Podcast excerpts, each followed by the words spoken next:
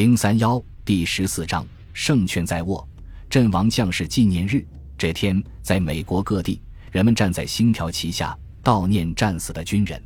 在战斗中牺牲的年轻军人，长方形的心目轮廓清晰，墓上传统的小旗在暮春和煦的晨风中飘荡。这种景象三十年来还是第一次。但是，如果我们每个人不各司其职，各尽其能。将先烈们为之献身的事业坚定不移、坚持不懈地进行下去，那么，我们对长眠于地下的先烈的崇敬和祈祷将是毫无意义的。檀香山《明星公报》评论说：“自1898年成为美国领土以来，夏威夷作为美国在太平洋的国防前哨地位是过去任何时候都无法相比的，在整个夏威夷的文明史上。”他从未遇到过像今天这样可怕的外来威胁，从未遇到过像今天这样建功立业的大好时机。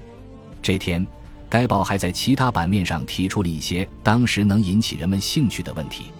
他引用有名望的作家、共和党全国委员会新闻部主任克拉伦斯·巴丁顿·凯兰的话说：“美国人看见自己在这次战争中频遭打击而愤恨不已，感到蒙受了耻辱。”航空专家亚历山大 ·P· 德瑟维尔斯基陆军少校提醒说：“冲突双方的舰艇制造速度再快，也没有航空兵从空中将其摧毁来得快。”那天上午，尼米兹登上约克城号，他热切地希望美海军航空兵部队能够在日本舰队向中途岛派出舰艇之前，迅速将其打垮。他祝愿该舰和全舰将士一路顺风。约克城号奇迹般得以修复，舰上各种旗帜迎风飘扬，正待奔赴战场。有人猜测，当时每个人都在祈求好运。它就像儿歌中的老灰马，虽然已无往日的风采，但仍可以出海，准备载运奥斯卡·佩德森海军少校的飞行大队出海参战。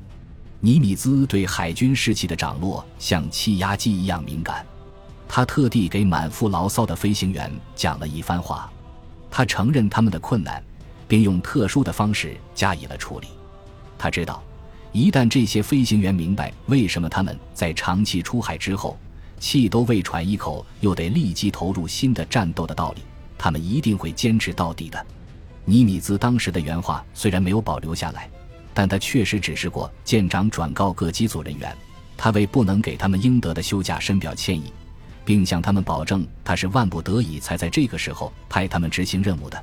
他派给他们的这次任务和执行任务的时间，并非出自他的选择。他保证说，中途岛作战一结束，他就让约克城号去西海岸度假。第十七特混舰队完成了各项准备工作，于当地时间九点开始驶离珍珠港，名义上是去进行射击练习，然后去支援第十六特混舰队。约克城号的护航舰队实力很弱，只有波科史密斯的阿斯托利亚号和波特兰号两艘巡洋舰，以及基尔伯特 ·C· 胡佛海军上校的由汉曼号、休斯号、莫里斯号、安德森号、拉塞尔号组成的第十七特混舰队第四驱逐舰警戒中队。阿斯托利亚号进入航道后，史密斯接到电报说，接替阿斯托利亚号舰长。史密斯的主任参谋弗朗西斯·斯坎伦德海军上校的人选已向总部报道。史密斯咧嘴一笑，心想：特混舰队已经上路，尼米兹要把斯坎伦德换下来，必须先追上他才行。因此，这位上校就留在舰上，与他的安娜波利斯海军学院的同学一起参加了中途岛海战的全过程。看到重巡洋舰印第安纳波利斯号和路易斯维尔号。出海前去加入迷糊旦夕奥波尔德的阿留申部队时，史密斯的同情之心油然而生。在史密斯的心目中，那个鬼地区不是个理想之所。和蔼可亲的史密斯已准备为国而战、为国而死、视死如归的气概，不亚于最刚勇的日本武士。不过，死也要选个气候好一些的地方。星期六上午，弗莱彻站在约克城号的剑桥上。他还不完全了解日军的意图，也不知道日本人攻击的确切时间、兵力规模以及进攻方向。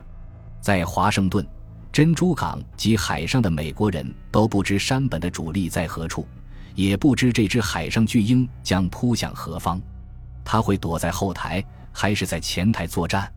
美国情报机构不知道，也不能指望他们知道。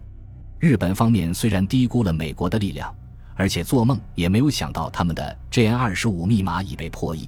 然而，他们在发报时仍十分小心谨慎。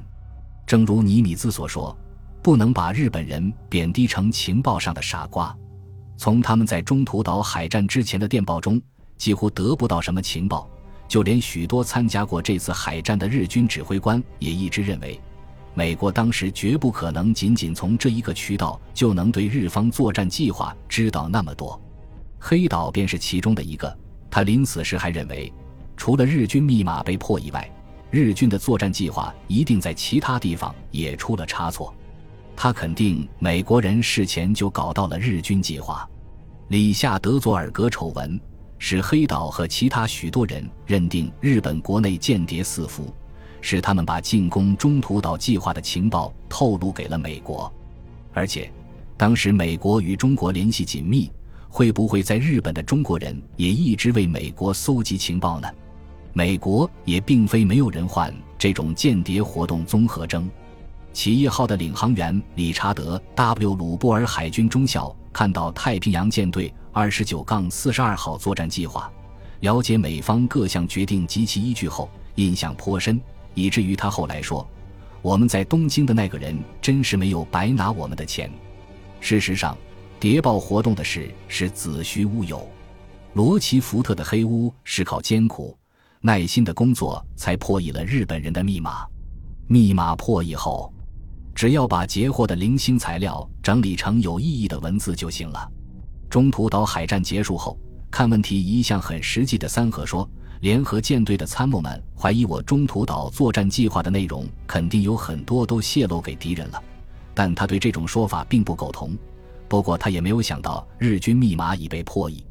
在他看来，美国人只要稍稍动动脑子，就能猜出我们的意图。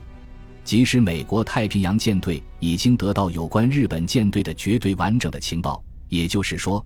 即使他们确切的知道日方集结了哪些舰艇，这些舰艇由谁指挥，部署于何处，指挥官将用何种打法，预期的行动将于几日几时几分开始，这些也不足以确保美国人在中途岛取胜。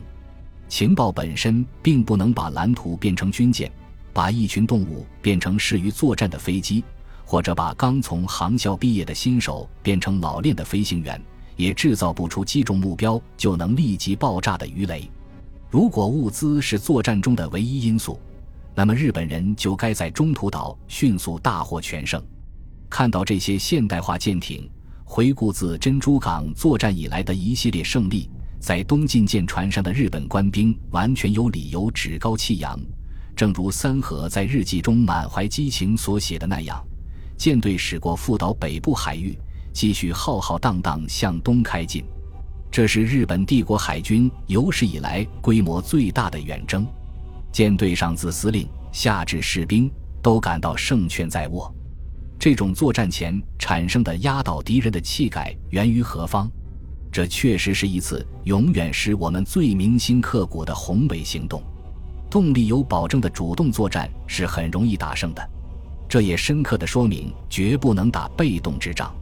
接着，三合一反其洒脱奔放的情调，谈起了现实。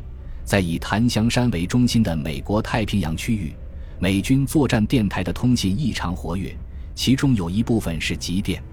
敌人是否已经估计到了我们的意图，眼下还难说。但我们仍继续前进，同时加强了戒备。宇垣也注意到了这些情况。清晨，舰队航向变为九十度。但仍行驶在宇垣所说的潜艇出没的水域，狂风裹挟着断断续续的大雨，使副岛基地的反潜飞机趴在地上动弹不得，也使主力部队的反潜飞机无法从凤翔号的飞行甲板上起飞。到十八点，舰队航向变为七十度后，才放松了戒备，把出港以来一直保持的二级战备降到三级。大和号在渐浓的暮色中前进。宇垣在思考美国无线电活动的含义。他在日记中写道：“紧急电报的往来十分反常。种种大的迹象使我怀疑，他们并非在准备主动进攻，而是在采取对抗措施，以便对付我可能的行动。是美国人的声纳发现日本舰队已经出动，还是他们通过无线电侦听或得到了苏联船只的报告而怀疑日本人在北方活动？最糟的可能是二十八日离开色班岛的我输送船团已被他们发现。宇垣判断，从输送船团的航向和实力。他们可能会猜测这支队伍正驶往中途岛海域。那支船队除随行的第十一水上飞机供应分队外，没有舰载航空兵护航。他们被敌潜艇发现不是没有可能的。宇垣承认说，他们过早的被发现可能导致双方摊牌，这倒是件好事。但如果敌潜艇集中在那里，就是件坏事了。不过即便如此，我们暂时也没有必要改变计划。本集播放完毕，感谢您的收听，喜欢请订阅加关注，主页有更多精彩内容。